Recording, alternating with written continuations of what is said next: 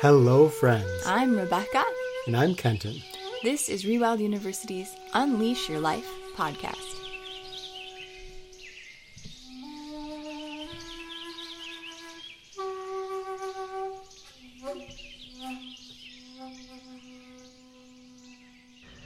Wow, way to go. Give me five. Woohoo. That was a great episode. Yeah. Oh, all right. Well, Wait, what are you doing? I'm going to hit delete. You can't do that. Well, yeah, I'm to hit delete. Why would you hit delete? Well, the whole purpose of this episode is to have people turn it off and go out into nature. So, don't we want to get rid of it so they don't even have to listen to the episode? No, no. The point of it is for them to listen to the episode and then turn it off and go use the inspiration that they've hopefully gained. Besides, I don't like talking about them, quote, in front of them when they're listening. Oh. We don't oh. want them to delete it, we want them to use it. Oh, Turning off is different than deleting. yeah, I knew that. I- yeah. I don't know sometimes, hun. what? At least you're cute. really? You think Yeah. so? Yes, I do. So Is it the way my hair is now growing out like little owl wings on the side? your hair's been my hair? growing out like owl wings for a while now. It is cute, isn't it? So yeah. But not cute, maybe in the way that like I'm hoping. Like a little for. baby owlet cute. or something if a baby owlet was on a grown man. You know, okay, so why are we saying to turn off this podcast anyway? What's the deal with that? Huh? That's the whole point of this episode is to try to get people to spend a little bit more time in nature.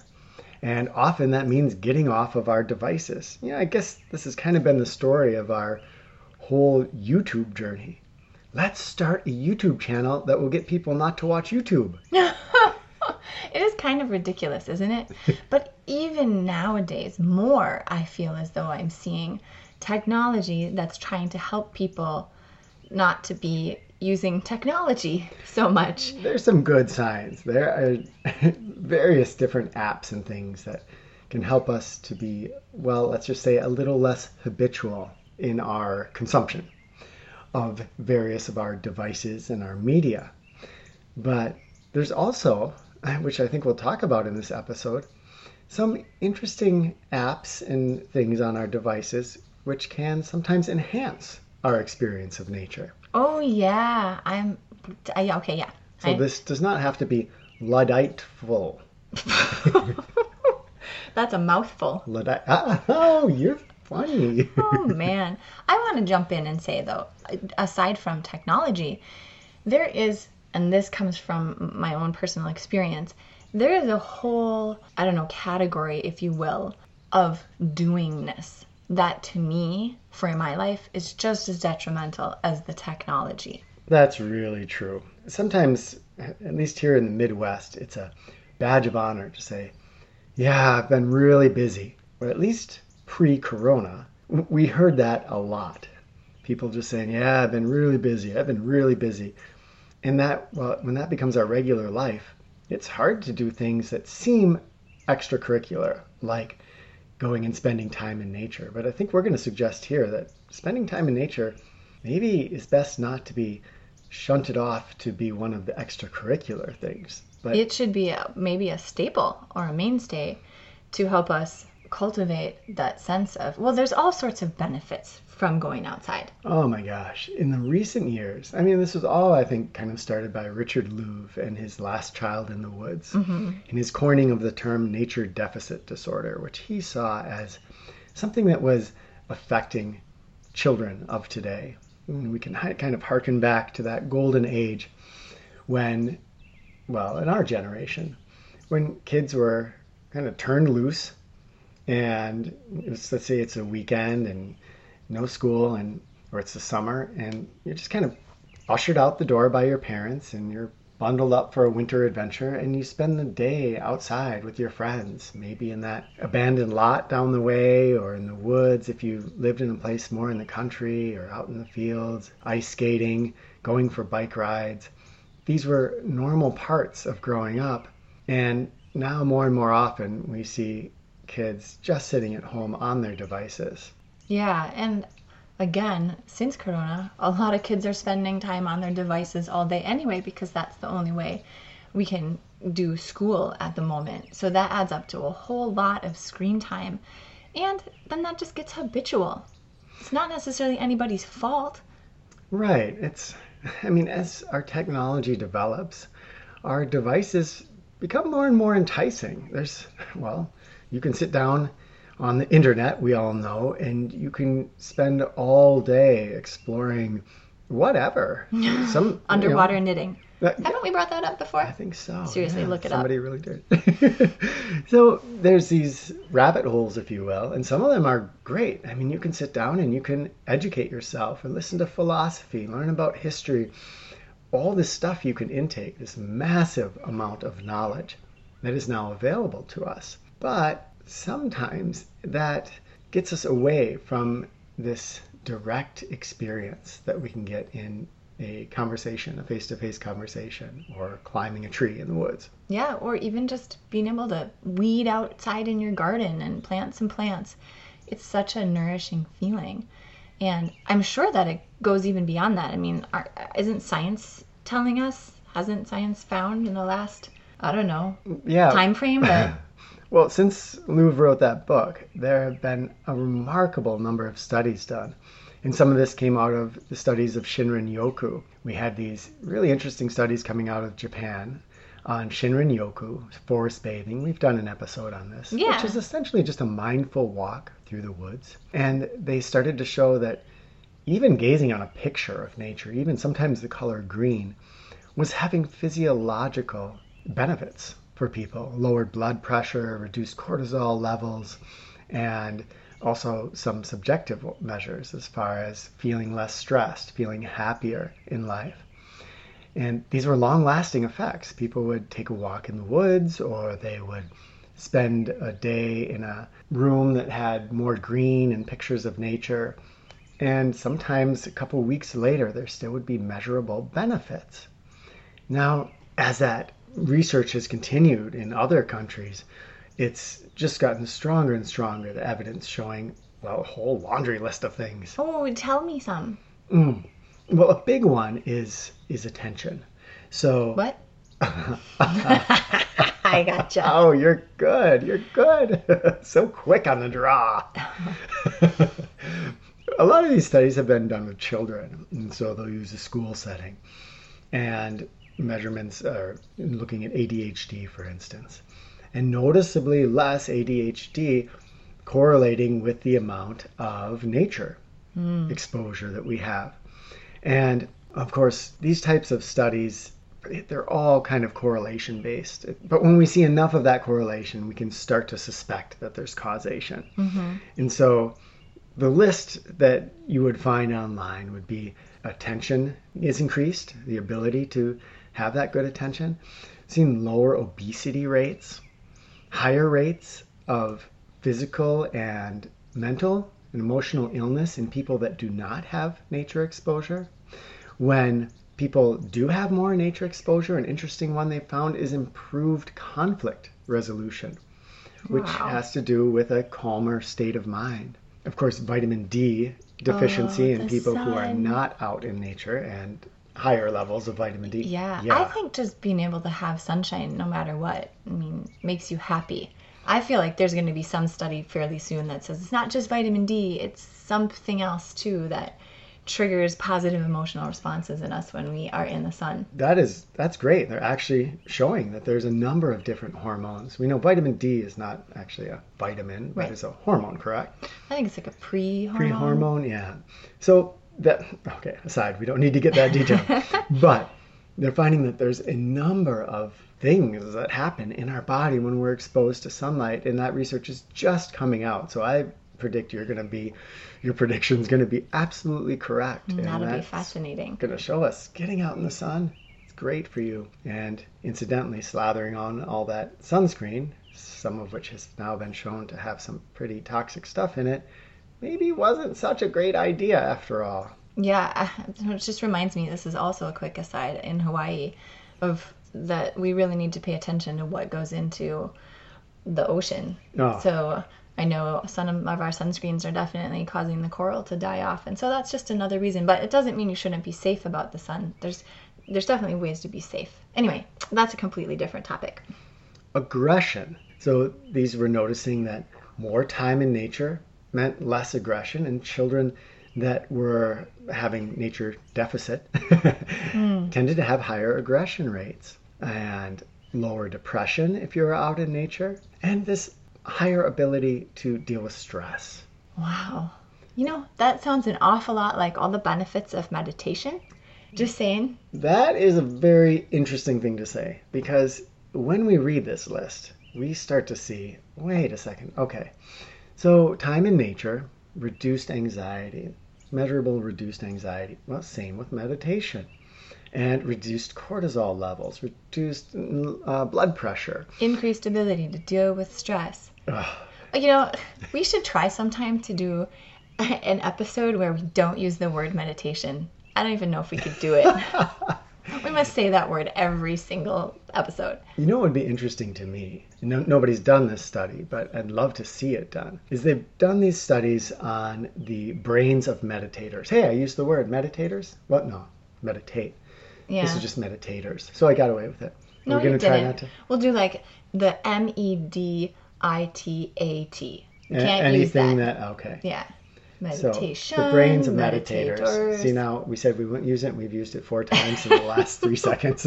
well, we're not trying in this episode. We'll try another episode.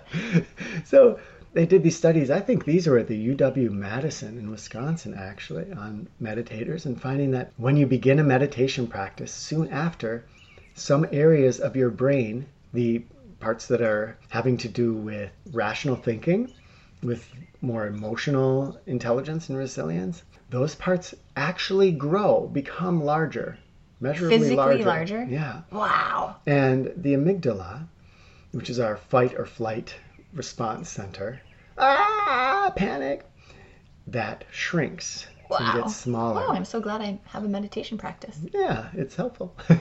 but I would love to see a study where they have people who log X amount of hmm. nature hours. I was a wondering. day. Do we see that same reduction in the amygdala in the growth of other areas of the brain? Wow, that would be really, really intriguing. Yeah. Too bad we don't have the ability to set up a, an experiment like that. I think a hacksaw and a, like measuring Oh, tape, and you could try it on me. gross. That's so gross. Don't people like I don't drill know. a hole? Oh, I don't want to their- talk about this. There's a name for that. Yucky. Okay, okay. Okay. Onward ho. Oh my goodness. Okay, so we we are seeing time in nature really has all of these benefits. And that's great, but how do we get ourselves and or our loved ones out in nature more? Because what I'm going to be the practical person here. Life happens, we need to get some stuff done. So I mean, it sounds pretty important, but how do I do it? Yeah, and the problem goes deeper because there are accessibility issues.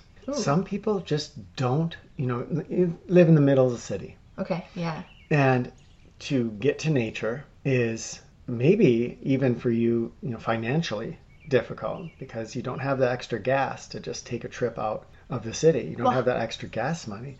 Or How are we defining nature here? Like a large tract of land or no, you know, nature can come in a lot of different forms. And I think that's an important thing to point out here because the the accessibility to large tracts of wilderness or even large parks is is not there for everybody. Just you know, physically, socially, economically, it's just Yes. not there for a lot of people.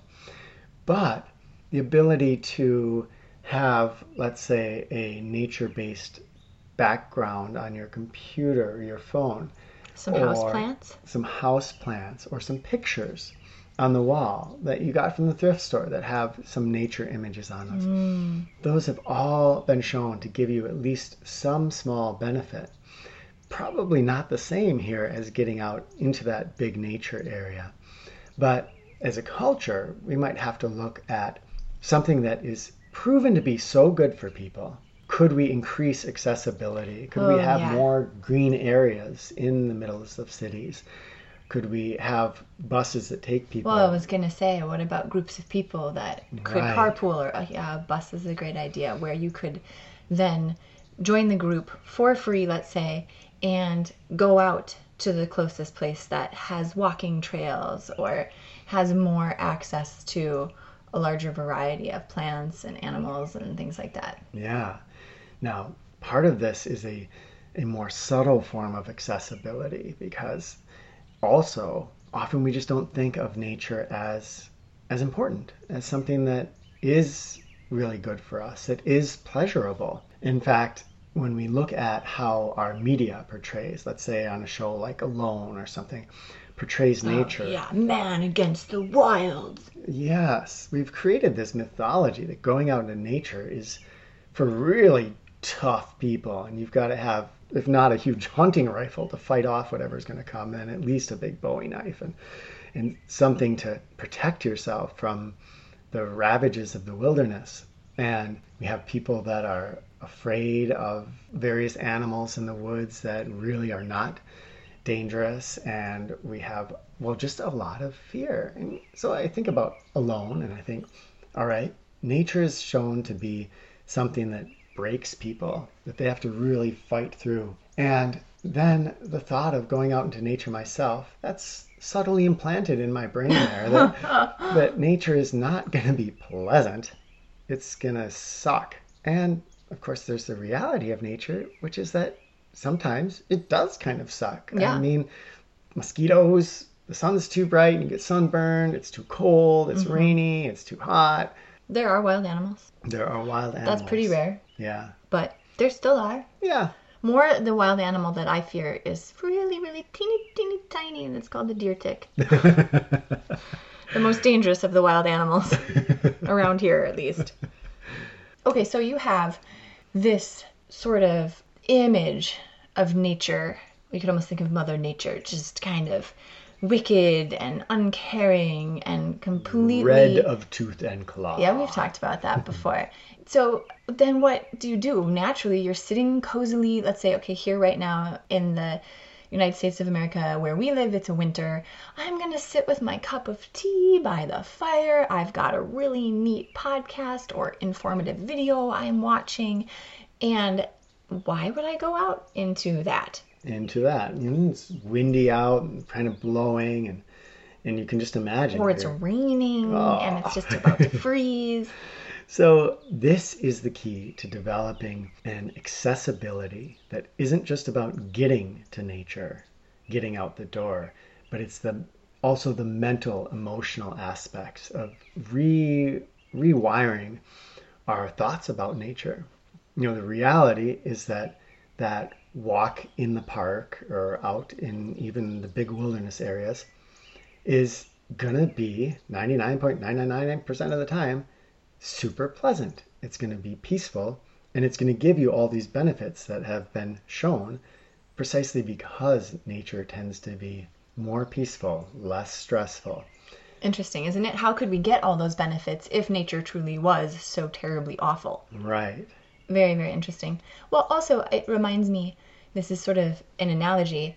You can, let's say, give a performance or, you know, a speech or something, and you can have 10 people come up to you and say, Oh, that was amazing. Oh, you inspired me so much. And then you can have the one person who comes up to you and is like, That was kind of stupid, and I don't think you're very well informed, or, you know, you're not as good as so and so. And that one negative will stick with you like a thorn in your side versus the large majority of other people who thought it was wonderful. And it's like that in nature too. You can have 50 beautiful hikes and sunsets and and watching birds making a nest and all these awesome things and then you can have one time where you go out and the gnats are absolutely awful. You have inhaled 5 of them, one got in your eye. And why do we remember that? Yeah.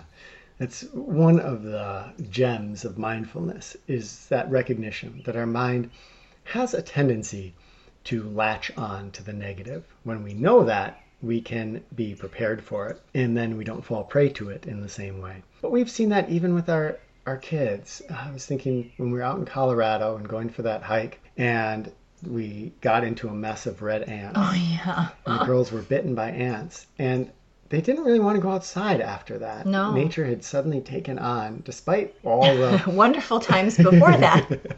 yeah, had taken on this this viciousness, this fearfulness.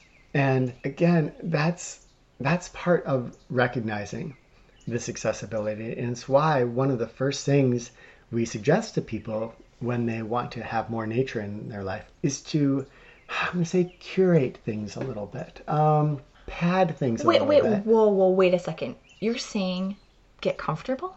Ah, I know the opposite you- of everything we like- preach. You're like the the grandfather of do what's uncomfortable because eventually you'll feel wonderful. Which I understand. There's a whole side to that, but you're. I want to get this clear. You are actually saying make it comfortable. In this case, I am advocating comfort when you first go out into nature. And the the reason is that when especially with children, but with ourselves is I'm not going to say especially because it's just as important with ourselves. I mean, we're just children that are grown up. Yeah.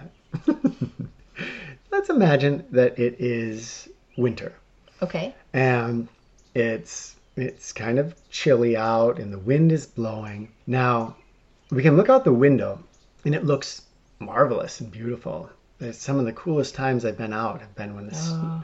There's huge snow devils, Oh, which is swirling. Wind is swirling up into mini tornadoes of snow, and you go out and you feel like you're on the planet Hoth, and it's just you in the world because no other human is silly enough to go out there. But we can look out at that, and there's no way we want to go out there. But if we have really good winter gear, if we have boots that are going to keep our feet warm and body covering and mittens where our fingers aren't going to be cold With hot potatoes in them. With hot potatoes, yeah. Did everybody see that recent video? The amazing hot potato hand warmers.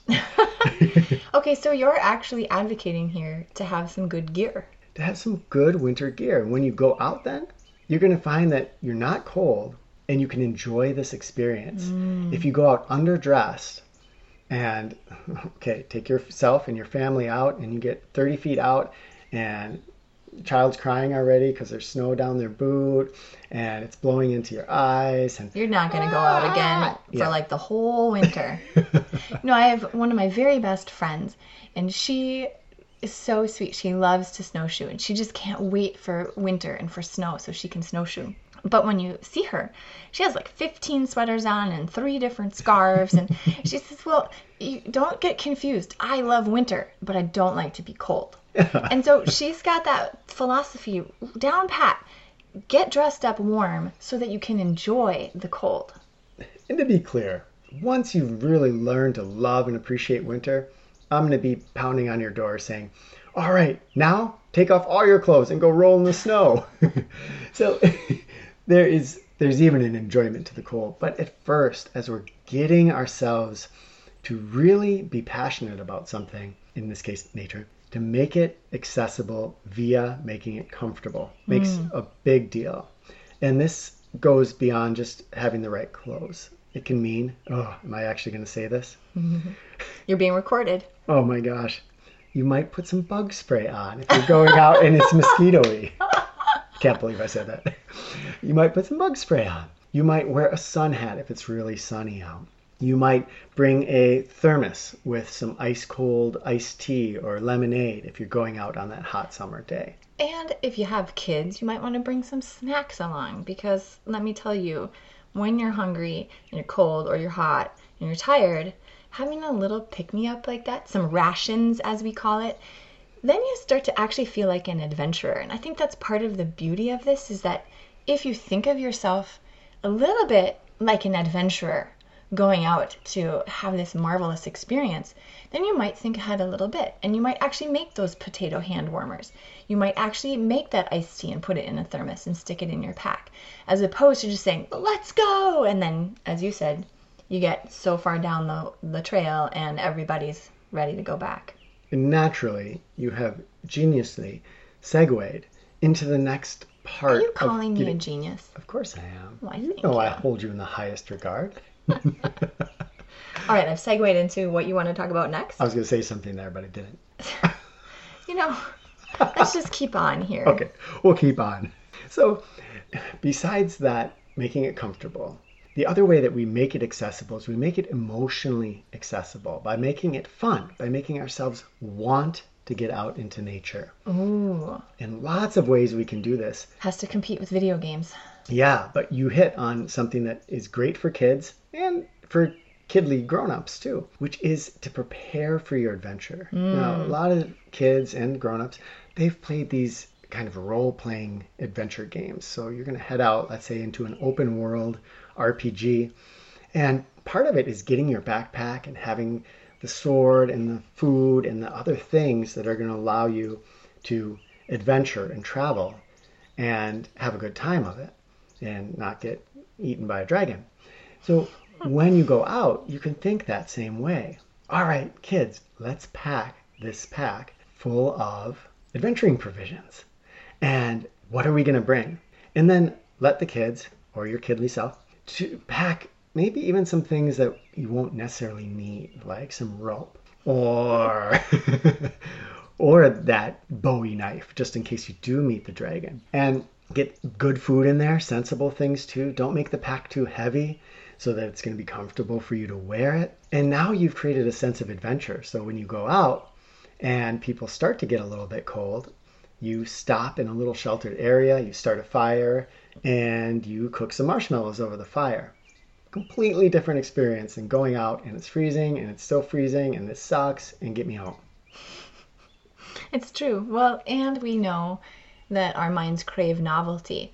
So even if we're just going to go to the very same park we always go to, could we try to find a different angle Mm. to go visit? Can we see, hey, do I notice any squirrels' nests or bird activity? You know, there's always animals, even in urban settings, and that's kind of fun. What tracks do I notice? And so I think it's important that we set it up as an adventure or as something that is new to us. I mean, the sky is always shifting. There are always things going on in nature, and sometimes they're very subtle. Even just the patterns of snowdrifts and how they go. That tells you a lot about where the wind goes. And it, it is kind of cool to think that if you paid enough attention or you started to look at things like that, you really start to learn some things that maybe other people don't know. Yeah, it's a perfect example of how knowledge, and here we can bring in our, our technology if we want, knowledge can increase our appreciation of something. So if I walk through the winter woods, yeah, it's snow and trees, kind of cool. Now, what if I take an online tracking seminar or I read a really good book on tracking? Or I decide that I'm going to watch some YouTube videos on tracking and I gain some knowledge. Now, when I walk out, mm. the snow, which was just the ground before, has become a tapestry, alive with an entire language of stories, of sentences that are written in the tracks of a squirrel that, if we read them long enough, start to compose a tale of that squirrel's life. And fox and rabbit, snowshoe hare. I snowshoe have hare. to interrupt. Do you remember that really cool track that we were doing of the mouse down the frozen stream? And then the owl, oh, the wing. Oh man, this perfect wing prints of the owl whoop, coming down in, and no more mouse tracks. So amazing. very dramatic story told. I mean, I get goosebumps when I think about it. And that's one of those things that if I hadn't known about tracking, I wouldn't even probably looked at it. The snow is just the snow, the ground's the ground, branches are branches, trees are trees. And so, again, how can we turn on that adventure mindset, put on the adventure goggles, and start seeing things that we might never have noticed before? So we can use tracking. We can use foraging. Mm, yeah. We can use learning bushcraft skills where something like an old log suddenly turns into a bunch of punk wood. And those dead stalks turn into a source of making some cordage, some string. When we start to gain this knowledge, the world of nature just transforms for us in marvelous ways. You were talking about some apps. Mhm. I wanted to talk about the Bird app, which I find to be so awesome. And if you have any interest in birds, this is a really neat thing because there's so many birds out there. And as you travel different places, maybe you drive south to visit some family. What birds are down there that you don't know? And there's this amazing app where you can record the song of a bird and it will try to tell you what it thinks is the closest, most likely bird. And sadly, I can't think of its name, but it's put out by Cornell University, so it's very easy to find. But you basically hear a bird, you're going to hit record, and you're going to get the sound wave of that bird, the audio imprint, and that's going to be sent in, and boom, you'll get an ID back. It's not always correct, but it's going to give you an ID and a picture of the bird, and then you can go and search. And that has done wonders for our identification of birdsong, which has always been a weak spot for me, I know, in my nature skills. Yeah, it's just so fun to kind of connect more, and then you might discover a bird you never noticed before, and then you can learn a bit more about that.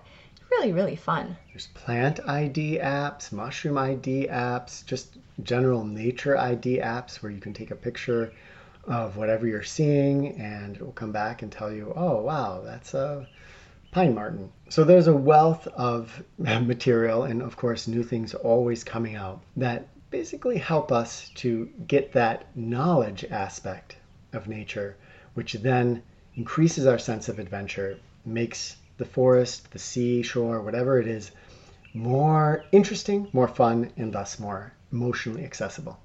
And this is just a side part of accessibility. But there are some people who actually can't go outside. They're in the hospital or they have an injury for whatever reason aren't able to get out into nature. It might just be a short period of time. You can always use that as fuel for yourself to go out and then take some photos and share it with that friend who's stuck inside right now or who's in the hospital, whatever it might be, and say, hey, I wanted to take you on this little virtual walk with me and look at these pictures. This is what I saw today. And wow, that is just, that deepens that sense of goodness, I think. Thank you for having that compassionate thought. You think of somebody in a well in the hospital, let's say. And typically, we get people flowers, and that's some nature, and it's awesome. Definitely. But there's other things like a pine cone or a shelf fungus or other things that you can bring into that person and set them there instead of the flowers, as you said. Bring or with photos the flowers. or videos. Yeah, or with the flowers. Mm-hmm. Yeah. Some bird song or some waterfall. I mean, the sounds of nature. I think the more you can create kind of a nature environment, and that could be something that if you do live in the middle of an inner city or something, that's another great way. So aside from just having some plants, having some pictures, you know, how about some balsam fir scent in your bathroom? And how about some of those pine cones you can touch? How about some bird song playing mm. in the background? Just to give you more of a boost. Wow just think of the senses. Think yeah. of all five senses, many more than that, but think of all five senses and how you could naturize them a little bit for Ooh, people. yeah, naturize your senses. Yeah. yeah, that's awesome. You know what? Is it time? I think it's time. It's time for you to unleash your life. Woo! and action point number one, kind of obvious, but find one way to make getting out into nature more accessible. This is a little motivational trick because when we're asked to do one thing, that's much easier than saying, okay, have to make nature more accessible. that's Whoa. just so vast and nebulous How do and I do that. Too, too much, right? right. Yeah. So I have to share a story. For the longest time, I just had a pair of long underwear and a pair of jeans. That mm-hmm. was my winter garb. Mm-hmm. And I found myself over time thinking more and more, I don't really want to go out because everything would get snowy and then it would get wet and then it would be cold. And so finally, finally, finally, I caved in and I bought myself a really, really, really good pair of snow pants. Yeah. Sounds kind of funny. I always sort of poo pooed, oh, grown ups don't need snow pants, whatever. snow pants are for kids.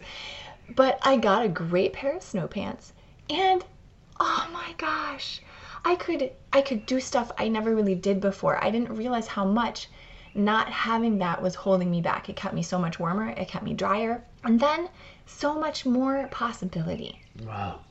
So that one thing, think of that one thing that you can do.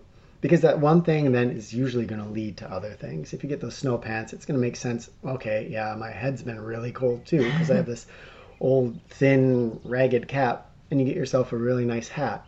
And wow, Suddenly it's yeah, different. I mean, you can think of if you have to buy gear, think of it as an investment in your health because going out into nature is so good for us.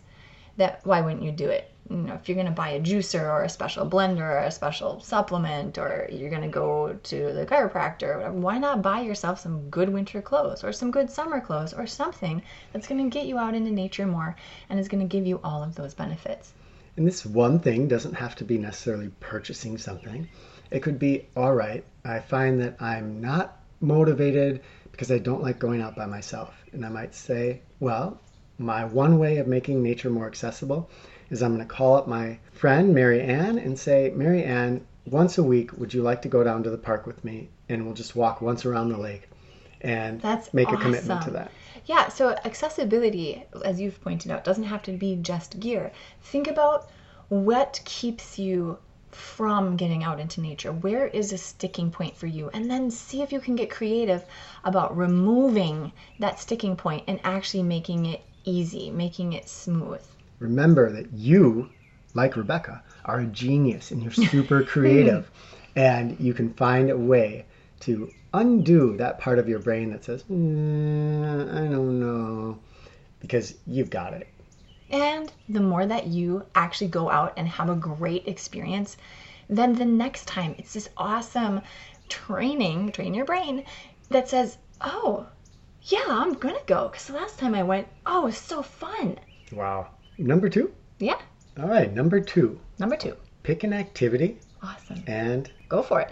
Cultivate it. nice. Okay, how do you do this? Well, let's take the birding example. okay, let's say you just find yourself having an interest in birds and maybe you have a knack you kind of can remember oh that's golden crown kinglet and oh yeah that song that's that and you might even have people who when you hike with them they say hey what, what is that bird so grab a book or binoculars or the app mm. and make that an excuse hey i'm going to go out and i'm going to try to figure out what that one bird is that i don't really know wow. and start to just cultivate that interest. Get that to be a reason that helps you. Make that your accessibility point. So, in other words, you're creating a, an activity that draws you out outside because it's an outside necessary activity and it's something that you're already interested in. So, there's motivation that's primed already inside of you to get you moving in Oh that yeah, direction. yeah. Or if there's something you've always been interested in, you want to mountain bike or you want to learn to ice skate. A lot of places you can rent your m- materials, your equipment, Yeah.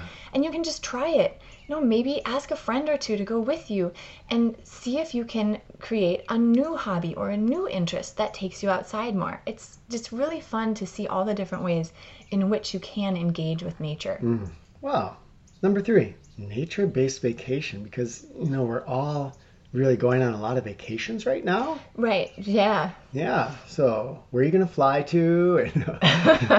but there may come a time again when vacations are slightly more normal for some people.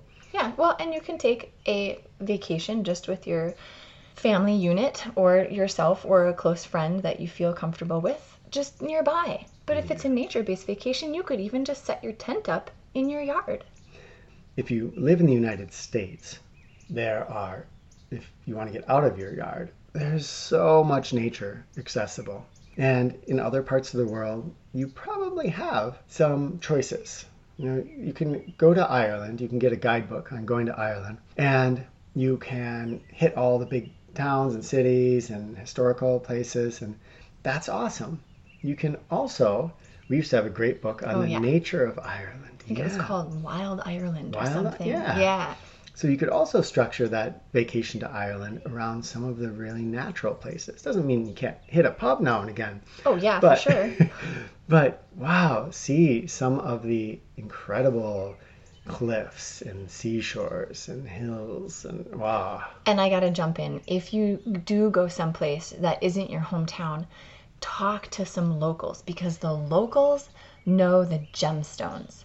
And that is how, at least our family, has found some of our most favorite places. Mm-hmm. Because, sure, there's this really amazing, awesome natural thing that everybody goes to and probably really worth seeing. But you don't have to go there every day. So if you find out the secret spots, oh, there's usually not as many people there. And oftentimes it's a place that you decide to go back to again and again. It makes me think that often right off the path, the beaten path, there's something cool waiting. There always You is. know, if you're going to a place where there's these awesome rock formations, it's likely that those rock formations are also scattered around the area. My brother, I feel like, is one of the best people on the planet for finding those. When he goes to a state park, he never goes on the trails. he will look overhead and find something that looks strange on on Google Maps, and then he and his kids will trek out there, and oh my gosh, and he'll take us. And they're amazing. There's so many amazing things. So I think that's really important to remember is don't always have to stick to the usual route. Our last one. Okay, turn off this podcast. Do it. Get outside, my friends. Yeah, turn Take- it off. Don't delete it. yeah, take this one seriously. Nature exposure, nature immersion is so awesome for us. And it may be tough for you to get it, but remember, as we talked about in this episode, there's lots of different ways. Getting just a little bit more nature into your life is so healthful for our body, for our minds, for our entire being, well being. And then for other people Yeah. by consequence.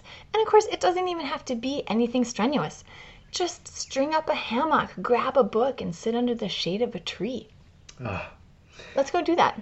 All right, let's get out there. And Wait. friends, We can't really hang up a hammock right now, hon. we can't. We could, but it's kind of wintry. Yeah, it's winter, but we're We gonna could do put all of naked our stuff. hammocking right now. Come on, you want to be That does- comfortable your whole life, That lady? does not sound good. or maybe it does. Naked hammocking. Okay. In the winter. Leave it to you. Oh, Yeah, share with us uh, what you what you do, how you make nature accessible. Yeah. Any tips? And we'd love to hear about your adventures that you're having right now. Okay, love to you all. Mwah.